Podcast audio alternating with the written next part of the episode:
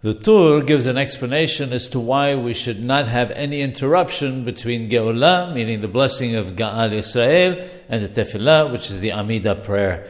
He brings a parable to explain it.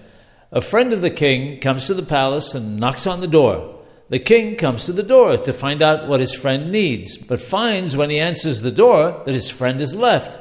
So the king left too. As we approach the Amidah, we cannot be involved in other things. When the king comes to open the door and hear our prayers, it would hardly be appropriate to find us involved in something else and expect the king to wait. It should be noted that saying Hashem Sefatai Teftah before the Amidah is not considered to be an interruption, but is an extended Geulah.